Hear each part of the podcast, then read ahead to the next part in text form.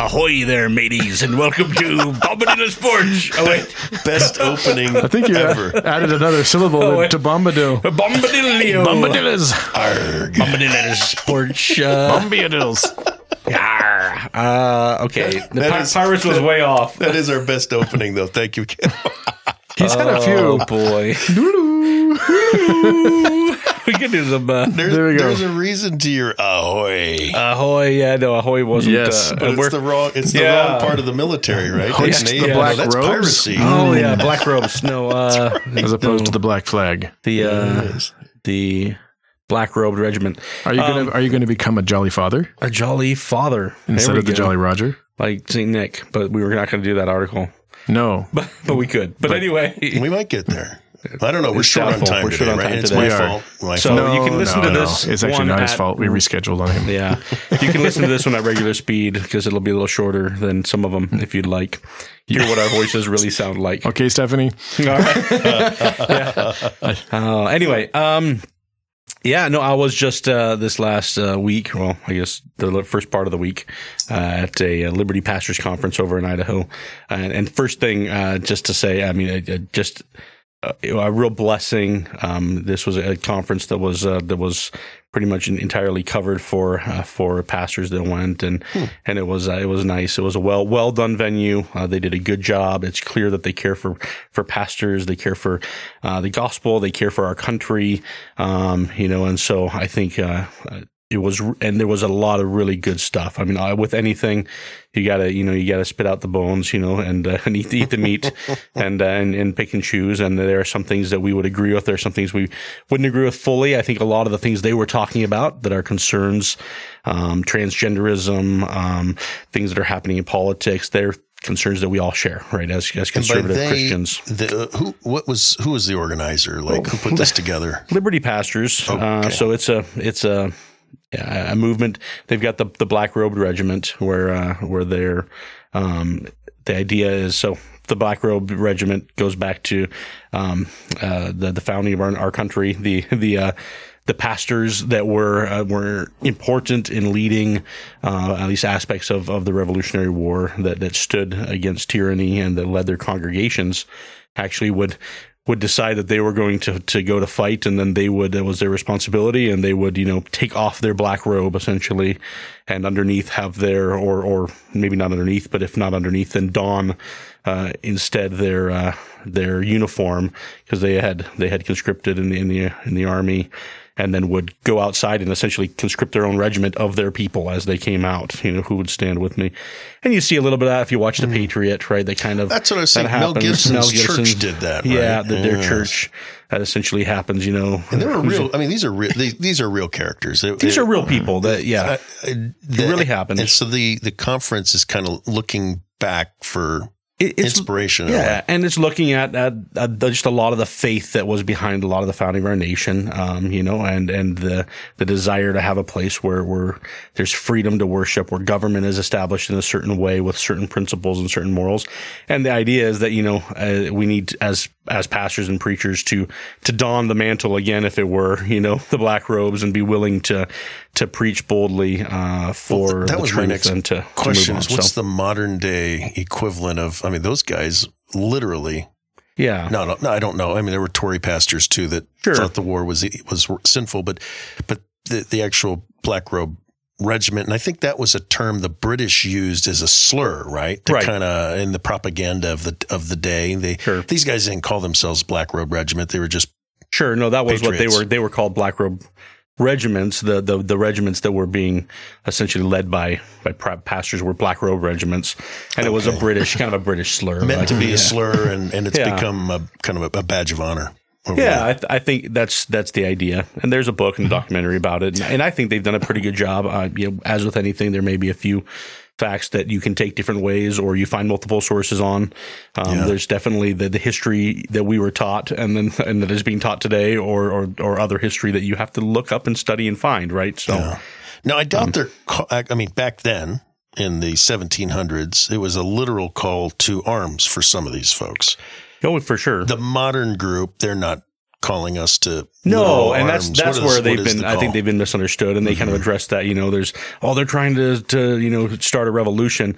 No, their call is is really for people Yeah. for Christians to be involved politically, uh, Mm-hmm. to be you know to to to run for you know positions of uh, whether it's in federal government, but even more importantly in state governments, in in local governments. You know, um, uh, city hall, mayor and and actually to, to put some some work behind it. And they've done a lot of work as far as you know what can and can't be said. There's been a lot of research on what we legally can and can't do as far as you know, are we going to lose our tax exempt status? And they're, they're like, that's a myth at this point, right? Nobody has lost their tax exempt status for anything they've done, and there have been a lot of churches who have been very very bold, even beyond what I would think maybe would be appropriate, right, as a pastor, um, but in endorsing candidates and doing all sorts of other things, doing um, what do you call that uh, when you uh, the The thing with the stuff.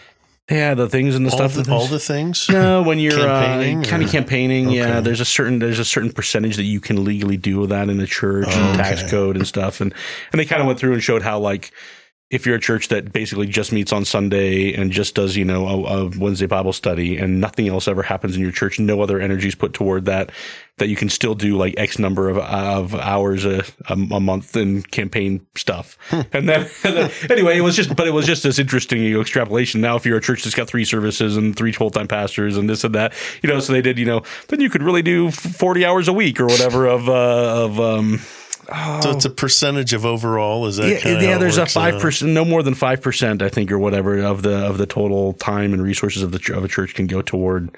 And, and- but anyway, uh, it was all very interesting.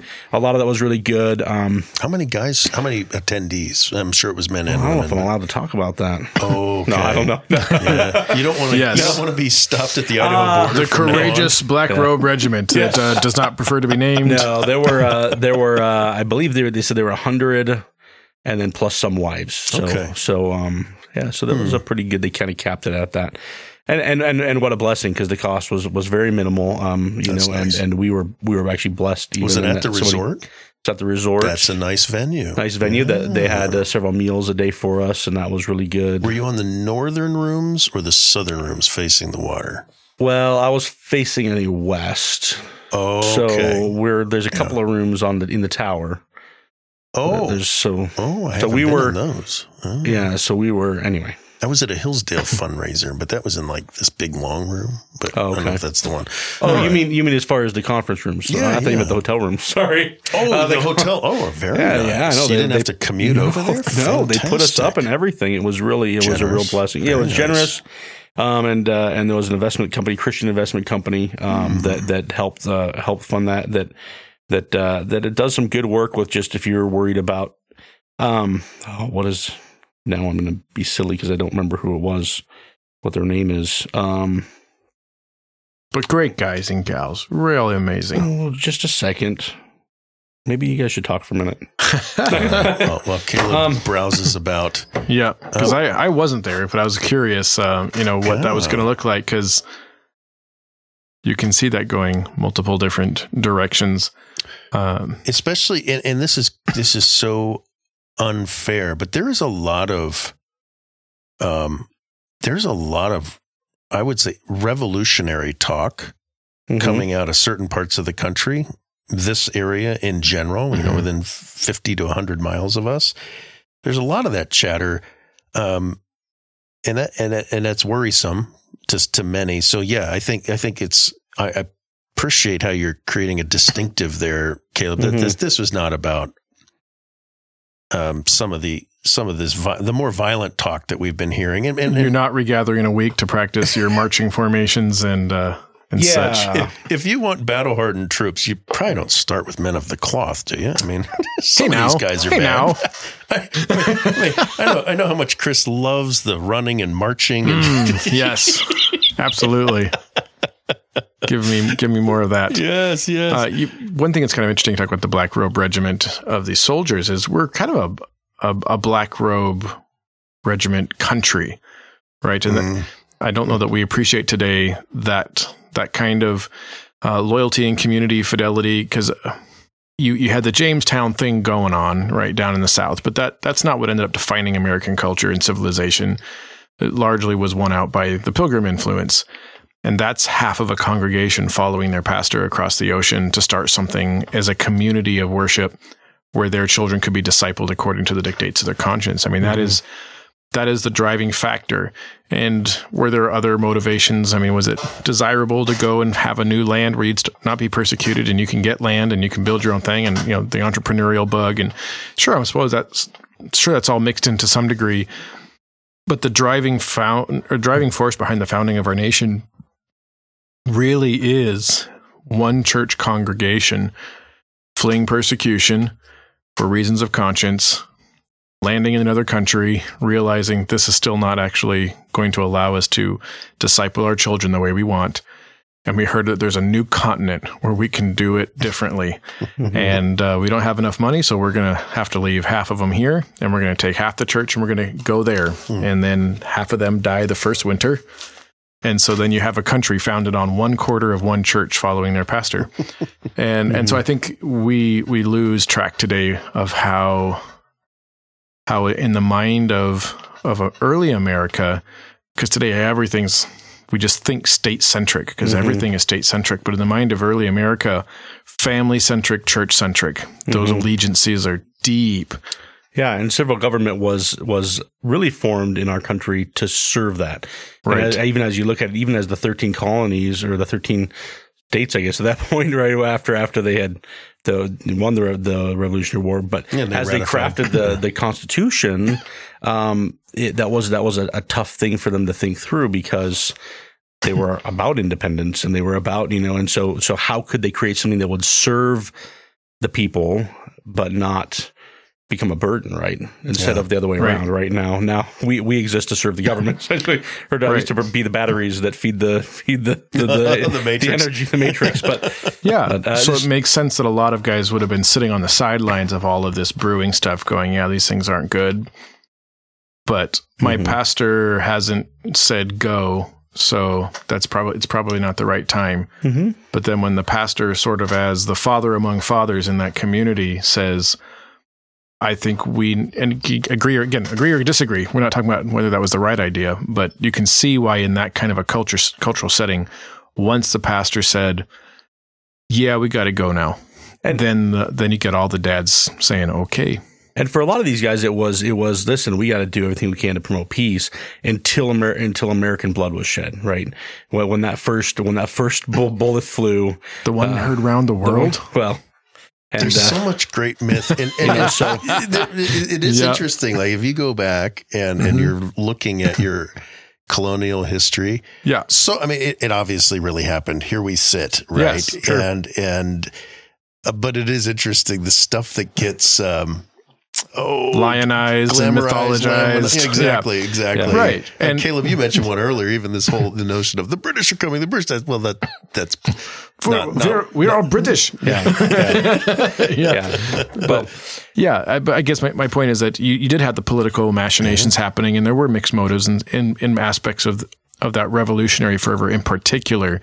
But for many, um, that they were content to leave that to politicians and Mhm. and philosophers and all that jazz. But it was when when their pastor said, "I think we need to go fight and die for this now, guys."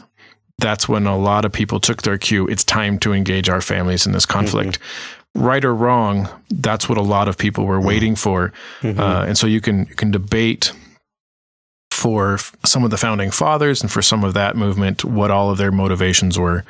But I think it's the testimony of history is quite clear that there were f- for many families, uh, it was a simmering frustration and discontent within the colonies for sure. But they were they were content to simmer until their pastor said, "I think it's time for action." yeah. What was the rationale? I, I want to get back to current day because we're a little short on Yeah. time, but I, I am curious back then, especially since the conference focused on this. Caleb, you're probably the the, Well, I don't the know about historical expert right now. Mm, among yes. Mm. The what was the biblical argument that those pastors made back then? Um, Yeah. To, to, did, did did they talk about that at all? I, I mean, I we we all know the the the various grievances of the at least I think we all know Sure. the grievances of the time. um, taxation without representation, and, and a variety of other grievances of the of the king against his subjects. And a lot of it, even to read it now, is aggravating. It feels it feels unjust. Um, but for for ministers and to Chris's mm-hmm. point that the, the the the authority or the influence of a pastor amongst the men of his church, mm-hmm. the men and women of his church nowadays, uh, but back then it did it was it was more father centric, you know, mm-hmm. culturally speaking. What was it? Did, did they talk about from what uh, a pastor's authority is really has to do with his his grounding in God's word. So, so what was the argument that that mm-hmm. besides the fact that pastor says we got to go, what was it yeah. the pastor said that made the men of his church want to go? And mm-hmm. I think it's it's not just what he said, but it's what he represented. When a pastor's in a pulpit, his only authority comes from the fact that he is or is not declaring God's words to God's people. Like that's mm-hmm. that is what he must do. If he's preaching anything else, then ignore him. Um, but if if a man of God will do that faithfully, then he represents not just a proclaimer of God's truth in the pulpit, but he represents an example of biblical masculinity that's worth imitating. And so a preacher must be more than just a preacher, right? He can't just be a loudspeaker that gets rolled out on Sundays. He has to be a man who lives as a man mm. all week long. And so I, I, think in our in our day and age, um, we we still see that tendency towards either antinomianism or legalism or excuse me, or, um, libertinism, where mm-hmm. it's well, actually no, yeah, antinomianism or or legalism, where either I don't like rules, I don't have any respect for authority, I want to do none of that stuff, or um, just tell me what I'm supposed to do. and and one of the things in the in the pilgrim culture and the Puritan culture is there wasn't a lot of room for that. Their communities were too tight knit for antinomianism to work, because in many cases your buy into our cultural values, your buy into our community rhythms, like that's essential to our survival, not just to our happiness, right? right. And so mm-hmm. there was a really strong sense of loyalty and connection um, to the norms of your culture. But it was also a world in which the rules weren't written for a lot of stuff, right? You, you were having to think through from the biblical principles how are we going to lay out our city? Right. Right. And what trade is it going to be based on? And how are we going to negotiate business mm-hmm. contracts? Mm-hmm. And how are we, all of those things are having to be renegotiated in a new context. And I think that that, that leads to a more proactive form of masculinity than we're used to today, mm-hmm. where it's okay when it, when it is right and proper to take action because of principles, than you do. And mm-hmm. so I mm-hmm. think for many, the exegetical argument was probably not what carried the day. They understood sure. that this country was something that we came to for these values that we believe are biblically derived. And again, there's nuance and we can debate that. Mm-hmm. Um, but the general perception was that increasingly, uh, our capacity to accomplish what we came out here because of biblical conviction to do is being compromised. Mm-hmm. And it was understood for a long time that there's a range of, of responses that we can make. Some felt duty bound by scripture to maintain loyalty to the king. Yeah. Some felt duty bound by exegetical arguments to reject the authority of the king that they felt they felt he had usurped uh, authority he did not mm-hmm. have, especially post Magna Carta and all that. And then there were a lot of people that felt like, you know what? It's unclear exactly what the right route to go here is. And I think it's in that context in particular that the example of the pastors was so compelling because it was when somebody that they trusted as a proclaimer of truth, having weighed the biblical principles and having examined the current context said, I think the path of wisdom and the path of action for the fathers in this community is now to take up arms in defense of these things. I don't know that they were primarily doing that on an exegetical argument at that time, so yeah. much as they were doing it in what they felt was imitation of a man that they had come to depend on as an example of wise masculinity. Right. Yeah, and I yeah I don't know yeah exactly chapter and verse what they were preaching on to make, yeah, to make that work. And I think well, you can go back and look up some of their sermons. Yeah. Back, so Not all of them are exegetically particularly well, no, astounding. I was going to say, yeah. so what Chris just said, I think, but, is powerful. I mean, I'm glad for the result. But I think the, re, the, the the three general reactions that you mentioned to that, I mean, these are the same reactions during the Sure. COVID lockdowns. It's always going to be that way know, they're the only that are, options. you know, one mask. Why not tell me to put five on? And then Right. others that say, no matter what, I will never wear one, even if I'm a surgeon. You know, that kind of. You know, there's this reaction. yes, I will cough into your chest cavity first. That's right.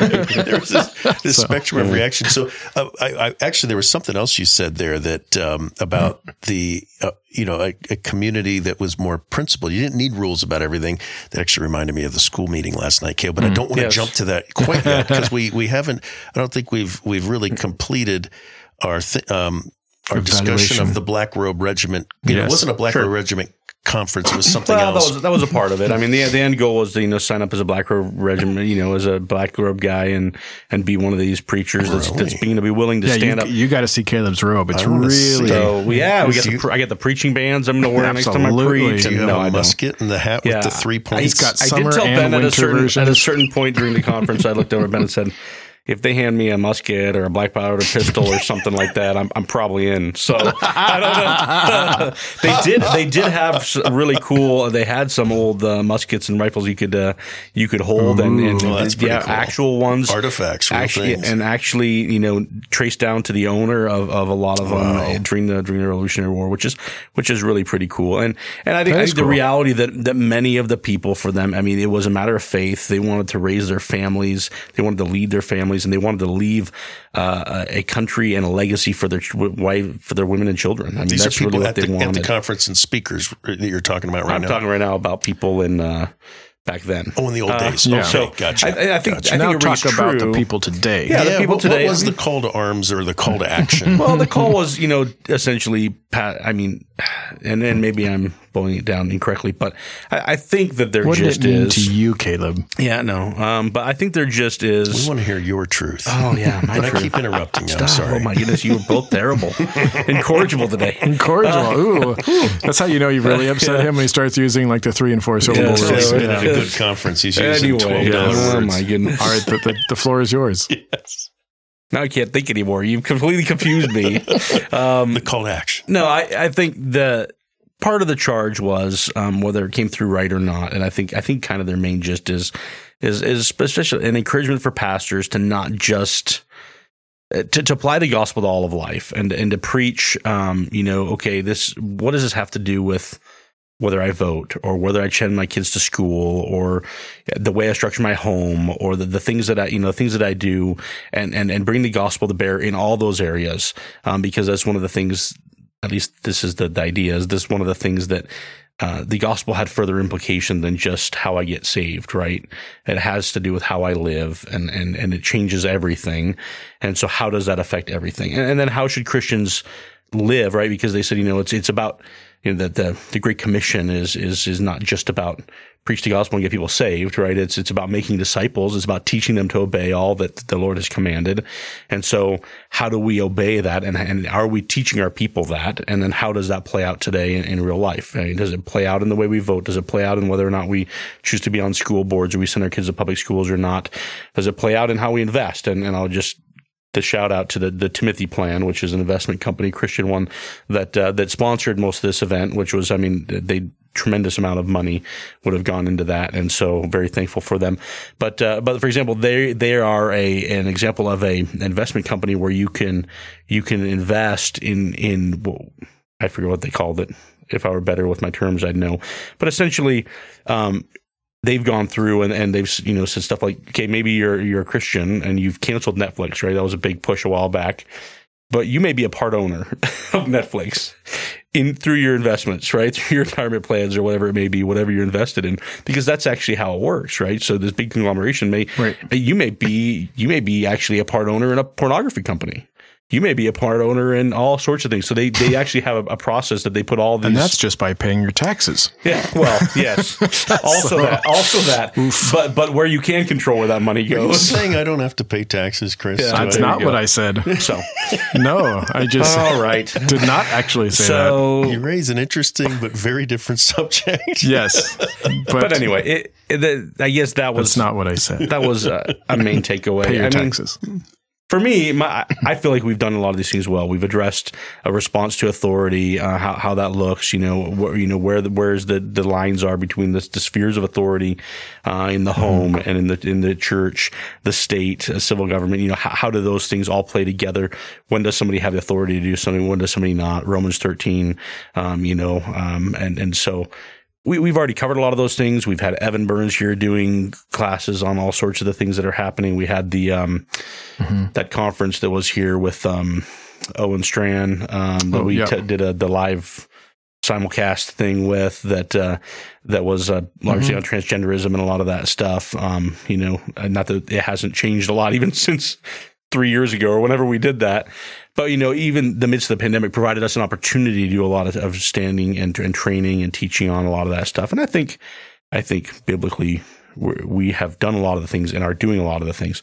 There is an opportunity, I think, for us to be more involved, which we you know would skip something, which I forget what it was, to go to the the school, yeah. um, community and uh, uh, meeting on on. That'd be good. Um, we should go there. Should we go yeah, there? Uh, I and, and, by the way, thanks for sharing about the conference, Caleb. I, I think these things are really important, and I love how you. One of the key questions I had, and you answered the question without me even asking about it, was you talked about the centrality of the gospel, and I think that's one of the things that maybe we all wince at a little bit as we hear um, even even mature Christians, uh, well well discipled Christians uh, talking about current events in a in a very spirited way, and you but you hear very little Bible in it. You hear a lot of logic. Mm-hmm. You hear a lot of Jordan Peterson rationale. You hear a lot of Ben Shapiro argument. Mm. You hear a lot of Candace Owens snarkiness. You know, I, I think yeah. I just listed Daily Wire's top three or whatever it go. was, but uh, you hear some Charlie Kirk who's coming into town this pretty soon. I think um, Charlie mm. Kirk uh, argumentation, and I, am not diminishing these people. Mm-hmm. Um, but there's there's no gospel in in, yeah. in what they're mm-hmm. saying, and, and, there might be some some principles that could be interpreted might have a biblical basis or background to them for sure, but there's very there's in the midst of all of this the speech making and everything, there's no gospel, yeah. and and and I think when you and so that's kind of the key question these days is is uh, is where's Jesus in all of this? And I yeah. think the way you wrapped that about that, that that that seems like that was something at the conference well, they really, or maybe you were interpreting it. yeah, no, that was that was, that was maybe, maybe that was a bit of Calebizing, uh. a bit, yeah, a bit, a bit of charity. Um, okay.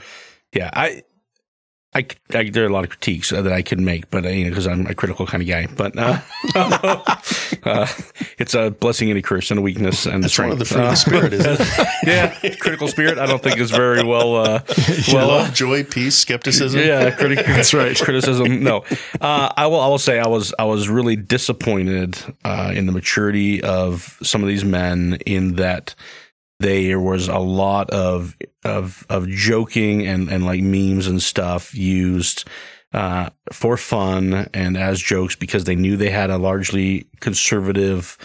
And we should stop using that word, which is the other article, other article uh-huh. we talk about. Uh, yeah. uh, conservative uh, and Christian uh, people, but but it was like there were a lot of you know just memes about people in in leadership roles that were not honoring. Mm. And it's one thing to say, "Hey, we disagree. We need these people out of office." But, you know, our vice president says enough things on her own that you don't actually have to do anything other than quote her if you want to make jokes. So you don't need to, uh, you don't actually need to. And if you're quoting her just to make a joke, that's probably inappropriate too. Well, it probably is. But my, I guess my point was, you know, you don't need to go to these lengths. And, and so mm-hmm. some of that what to me was like, while I say all that about the gospel, I, I, kept thinking to myself, what if one of the servers from the hotels in here filling our water and they're watching these things and they're thinking, yeah, this is what Christians are like. Yep. And and that shame on us. Shame on us. That's and a, shame on us for laughing at those. That's a a fair and I think much needed rebuke in general because there's a lot of that. It's so easy to it's such easy bait to grab at, right? Because it's funny. Yeah. Mm-hmm. And it's true. But on the other yeah. hand, these are authorities that God has allowed to, and maybe it's a form of judgment. He has yeah. allowed them to yeah. take in these positions. And, and um, the church does need to wake up and the church does need to, to, to actually be effective in the community. One other thing, uh, another takeaway though, you know, they kept talking about kind of painting this picture and how we can reclaim it, but they kept, you know, having these quotes from founding fathers about the fact that, that, you know, that this, na- this will not work uh, unless we have a you know a moral people. Amen. And the reality is we don't have a moral people anymore.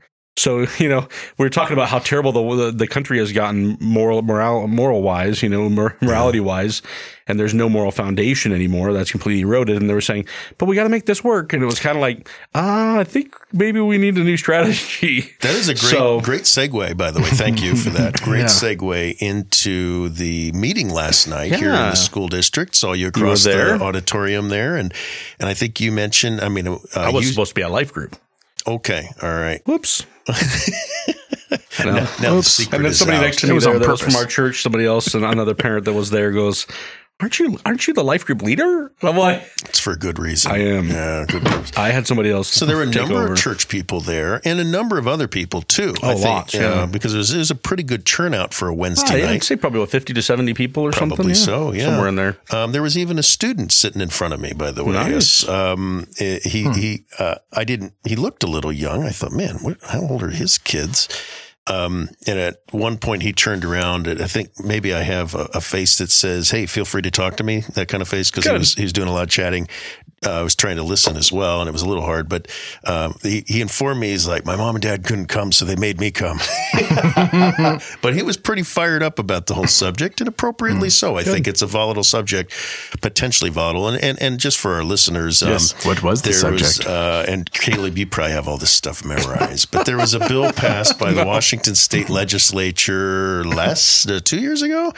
And yeah, it was actually early 2020, right as the pandemic was coming. I'm pretty sure. What is it? The Chris is bringing up Google, so he's going to fact check something or other. everything we say. Oh, that's Um, good. It was what was the number? Five, oh, there's too many three. numbers up there. Five three something maybe. Um, I could. I took Sex pics ed. of the presentation on my phone. Oh, well then you should know. Yeah, well, that's why I took a picture so I Might be in my notes. it. Let's see if I have my notes. But for our listeners, as you guys pull that up, uh, there was uh, the bill passed by the Washington State Legislature uh, focuses. Five three nine five. Thank you Uh, very sounds much. right, 5395. Uh, focuses on. Uh, oh, you just had it up there. Thank you. There it is. Com- Comprehensive sexual health education. Boom. And uh, since this is something that was coming out of Olympia and the west, the left side of our state tends to be quite left on most things. There's a lot of concern out here in the in in the more rural. Actually, I, I almost said out here in the east. The fact is, Washington State is generally conservative, except for like six counties, right? All west. Yeah. Yes.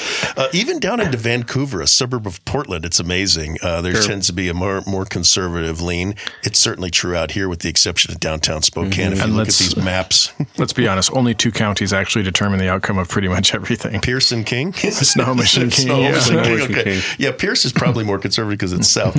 um, but but the concern that parents have had for some time is that um, this the sexual education that has been mandated. At least there's a series of requirements that are being mandated onto. I believe it's public schools only, right? I don't think private Yeah, schools no, are, school, are compelled in any way. The um, it contains uh, many things with which we as Christians, in terms of our morals and our values that that we take from God's word, they're not the the, the requirements of the bill are not aligned with how we would say uh, how we would define godly or biblical sexuality, and um, and even um, gender identity, these sorts of things. So the big concern out here has been how will the school districts in in our area how will they meet the minimum requirements of the law but do so in a way that's respectful of the values the morals of the communities that they serve Mhm. so i think we there's been a lot of emotion a lot of protests Yeah. a lot of t-shirts printed um, a lot of families uh, actually in the lds community has been very active in a lot of Mm-hmm. these things dr- filling up filling up big vans and driving to olympia and letting them know Mm-hmm. um, and not, not just lds i think a lot of christian Yeah. families are, are rightfully concerned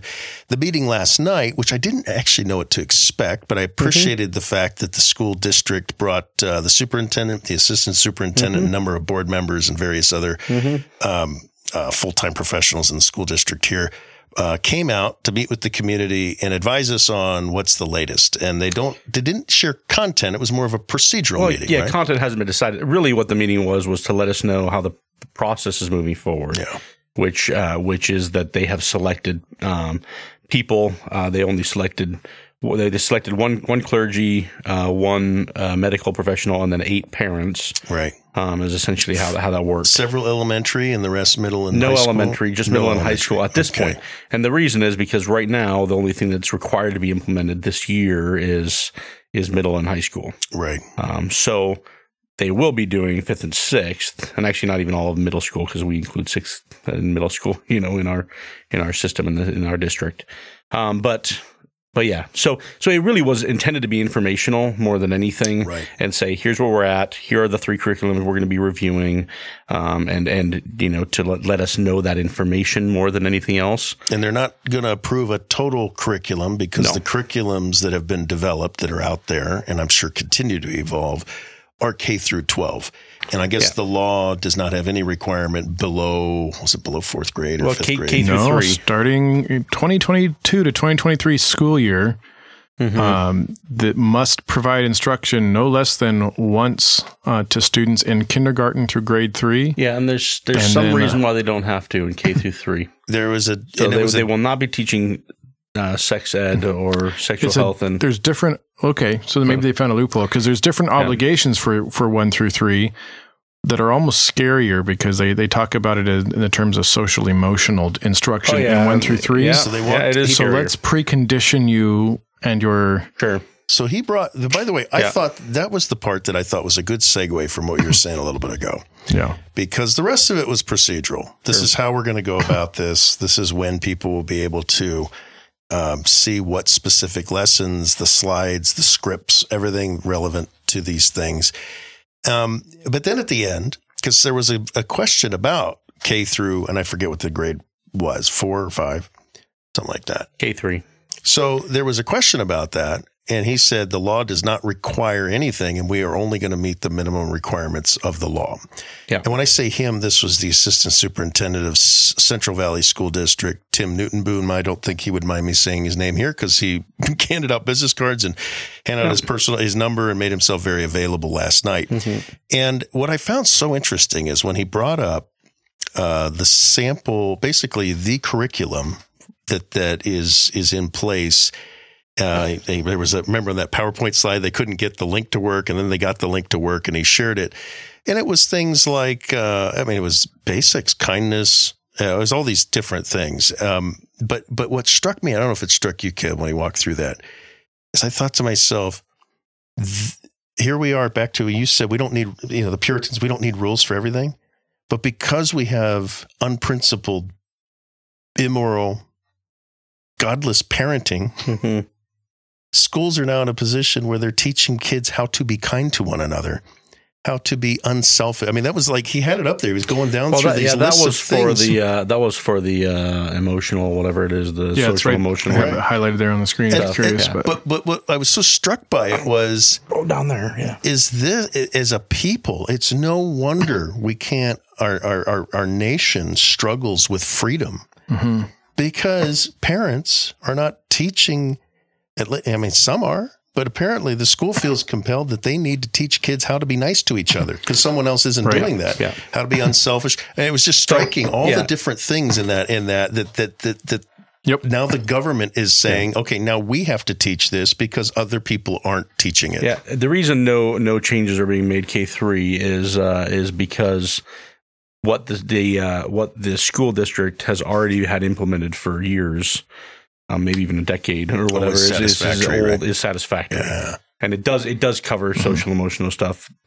You know, good or bad, and maybe some of us, you know, should have looked at it a long time ago, right? but mm-hmm. but but it has been being implemented and mm-hmm. used for a long time. What you know, what's changing is not that we haven't had sexual health education, but that it's you know old and antiquated, which most of us appreciated. You know, let's keep let's keep it old. Well, think let's they- move it older. I think the Let's go Puritan on it. I think the district has been teaching abstinence is the primary form of avoiding these things. and And, it was wha- like, yeah. thank you. Uh, that's that's the logical first step.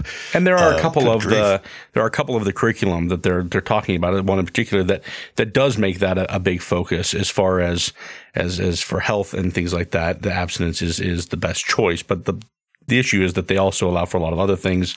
Uh, you know, I'll say I'm looking at the table of contents for one right now for middle school that you know talks about the reproductive system and it and it talks about I don't know if I can say those words, but Nope. uh, uh, uh, talks about Talks about a- a- words. a- instead of instead of a, a People girl. with stuff and things. Instead How of a about girl that? or That's a female, creative way of saying it. a body with stuff, and the other one it says a body with things.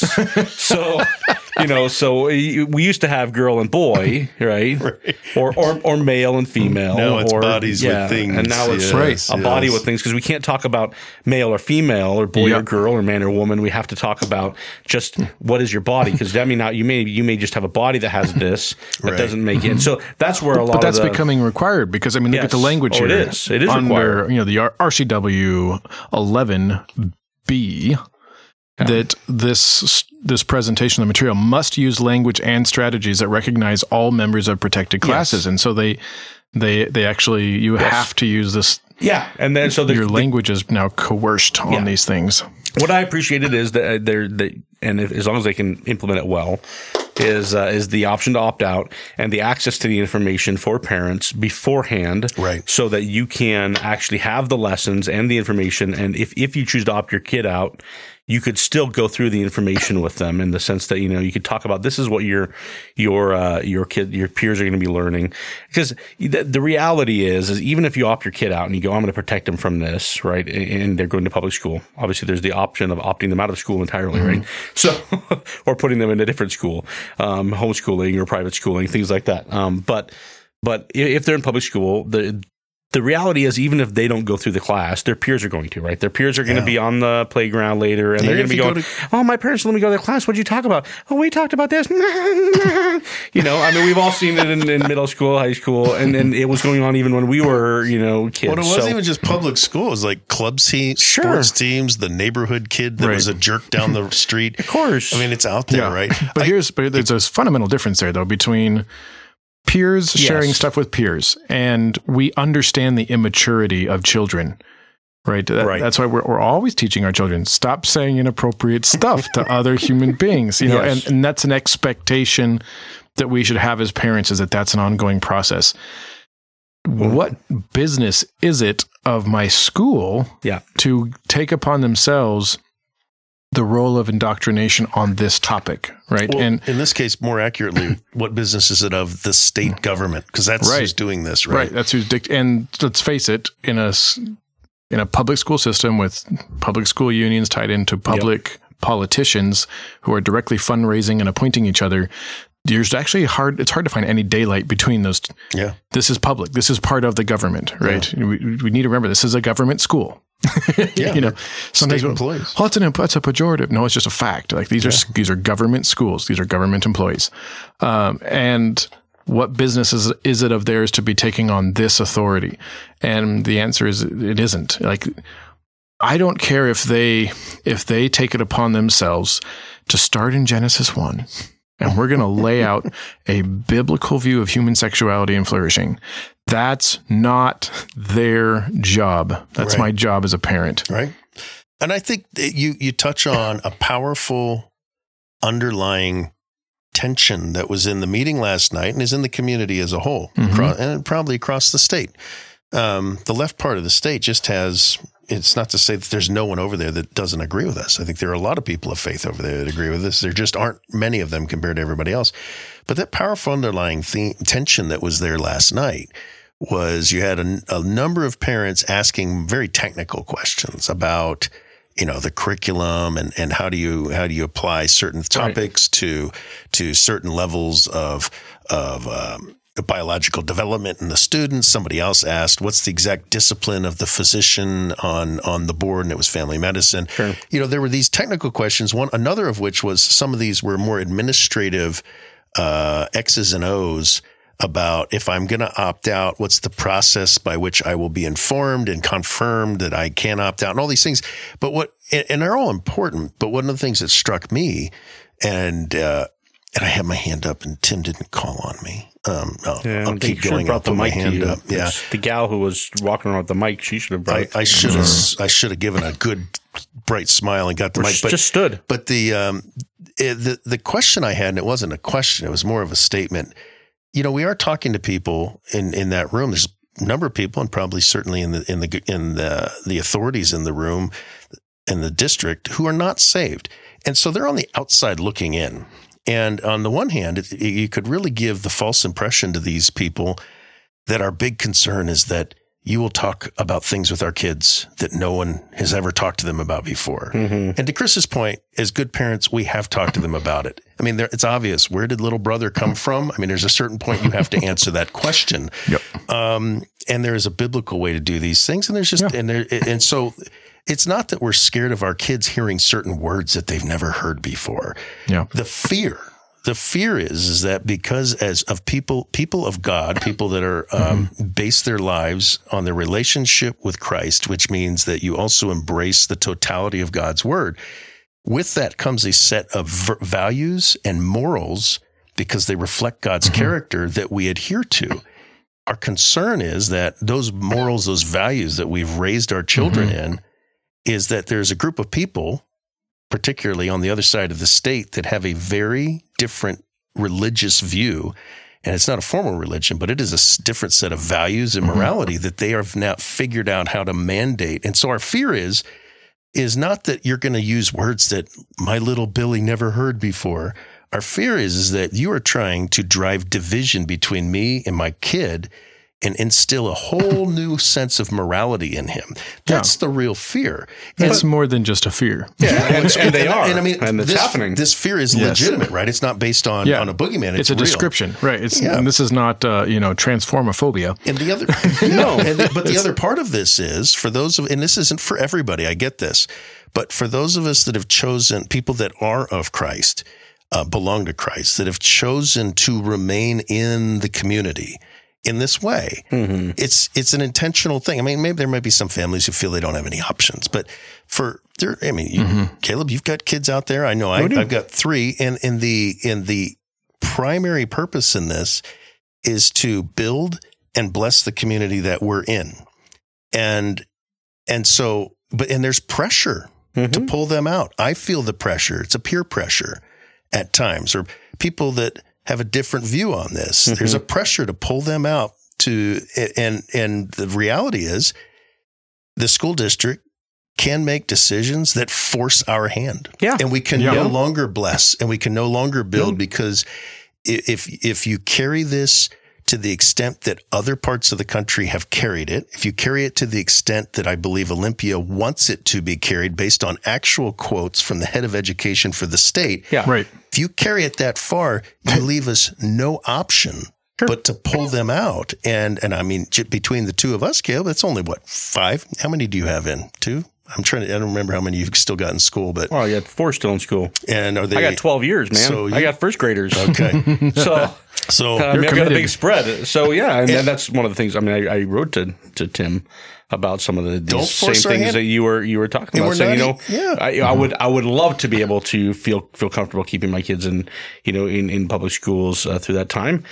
The reality is, I, I don't I don't think it's gonna happen. I didn't tell them that part yet, but you know, um, but but but it's gonna it's gonna take them fighting for the values uh, Yeah. of, of our community and and and Christian Judeo Christian values and biblical values uh, If against can. the state if they can. If you can, that's the thing is that increasingly their hands are Oh, yeah. being forced. what could happen? And the thing is, I I uh, I I think it is very fair to say, people followers of Jesus and their kids in the public school system are a minority.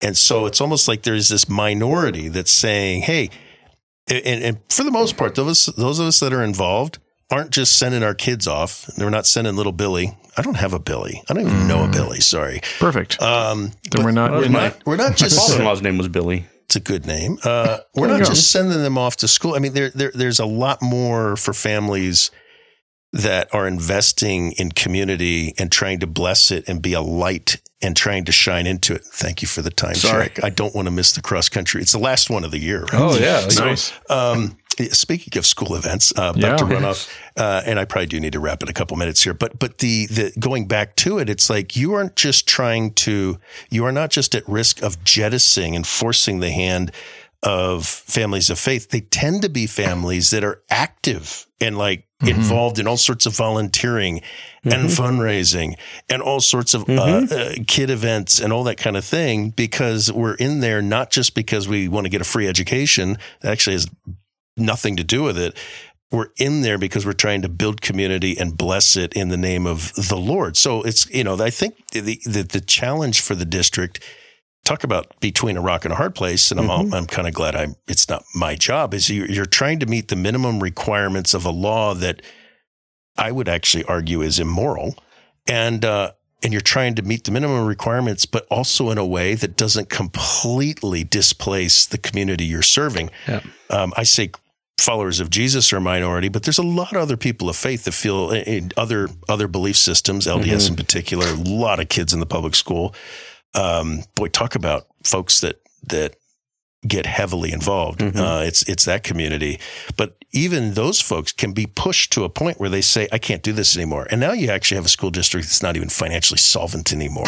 Sure. Um, so, and, and maybe that's yeah. what needs to happen. I mean, uh, you know, there's a lot of these school districts need to go. The problem is there's nowhere crazy. to go. The local, the, the alternatives are don't exist yet, and the alternatives that do exist, as we know through the COVID lockdowns, there were some in Post Falls, could not handle the surge in Yeah. population. And actually, the kids did quite poorly because they just didn't have enough staff. They didn't even have qualified staff to teach Sure, the kids. sure. So. Um, it's it's a challenge. I wish, man, I wish we could talk about this another thirty minutes. Well, yeah, we have a lot more to talk about, and so I you Actually, know, we- why don't we you can- guys keep talking? I can I Well- can exit. I don't want to cut good conversation short. Well, I mean, you're an integral part of this good conversation. Oh, I think we can Yeah. Integral, I like reach. we can put a bow on it for today. I think it's Yeah. It's commendable that there are still dads like you that are engaged in the process, and that's good because th- those voices need to be heard, and that's part of why we had this podcast in the first place was Yeah. for us to develop the ability and encourage each other in articulating uh, our Christian convictions on a wide variety of issues, and and what a great way to put that into practice, even if they don't recognize your raised hand. Oh, it's going to stay up. That's right. I think it's because the guy behind Caleb kept raising his hand and kept getting all the attention. Oh man, yeah, Caleb had the rock star there behind him. Yeah, so this is going to become a, an increasingly difficult issue going forward, as you guys dis- discussed. Um, it, it is not just a fear, right? I, I want to get away just from that from that word because we don't want to be we don't want to act in fear, Mhm. right? And there is a fact that our educational system is attached to a government who explicitly is taking for itself authority it does not have. Right. And and no, you cannot you can't actually do that. Yeah. Right, because those are established by God, which means I I can't sign over, nor can they actually co-opt the authority that God's given me over my children, and that includes specific things that I am responsible to ensure happen within my within my home, including the shaping of my children's worldview. And um, there's ways in which we can delegate some of that to individuals. Um, there's ways of, that other people can teach my kids math, but as soon as the state says everybody must indoctrinate children with the following moral worldview, uh, that's very problematic. And to do that so centralized where our local schools do not have the ability to reflect the wishes of parents, uh, that that is untenable for any kind of a long term healthy situation. Right. And and we must pray that God will have mercy and use men such as yourselves uh, who have children in that system and are still fighting for it to bring about uh, an unforeseen radical turnaround. Because without that, um, this is an institution that will go down and it will go down in flames. And I don't, Yep. I don't see how it sustains itself for even one more generation No. if th- what it's producing today is supposed to run it in Yeah. a generation. It's a so, point. yeah, It's it also is the largest. I believe it's the largest employer here in the valley. I believe so. So like the fa- the trickle down effects of this about splitting Massive. splitting a community, forcing people of faith to go against what they want to do. And e- and retreat or evacuate. Probably Evacuate's probably the better word.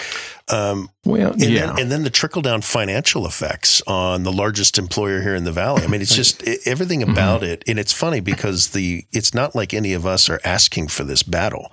right. Uh, it's being brought to us. Sure. And I would just maybe close by saying there is the retreat, there is the runaway mm, impulse that people can feel, but there's also the option to create a compelling alternative.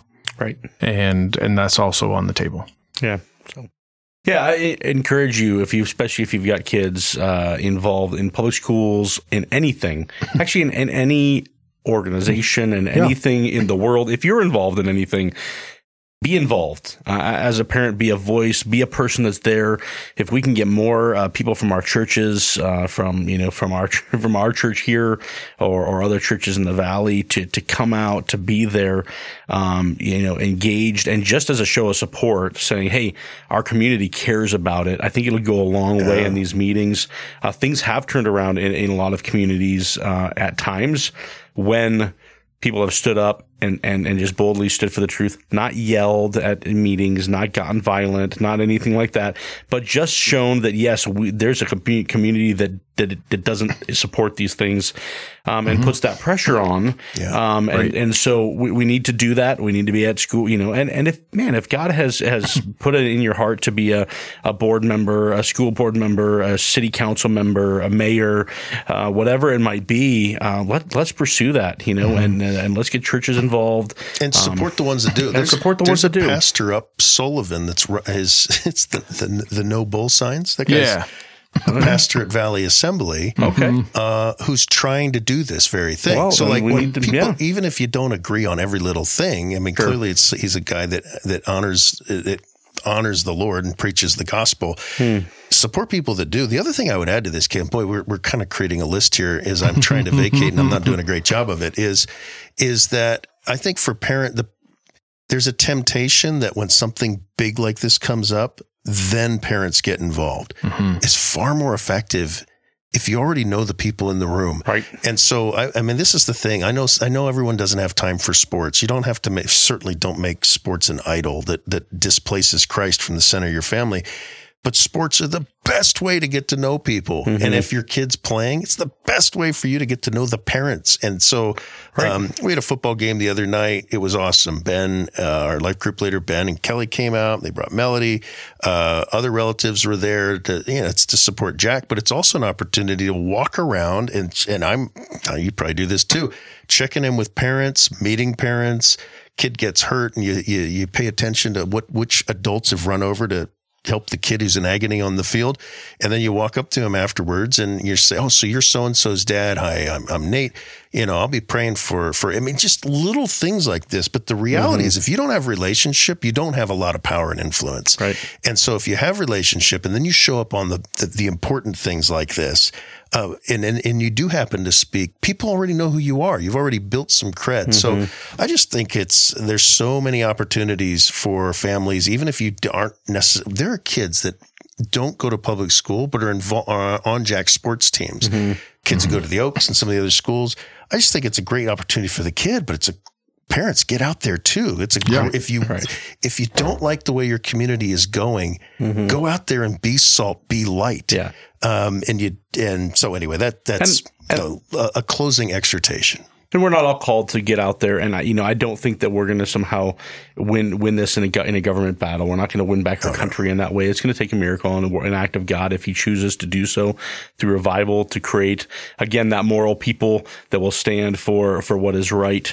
Um, that said, we all have have an obligation to to know our neighbors, to share the yes. gospel, to Amen. love the people around us, and, and we need to do that. We need to be salt and light wherever it is that you do have uh, relationships with people that may not know Jesus uh, and those that do. But yeah, uh, the Great Commission but, is not uh, just for extroverts. You're saying, yeah, no, it's it, it is something that we are all called to be a part of, and so go and be salt and light.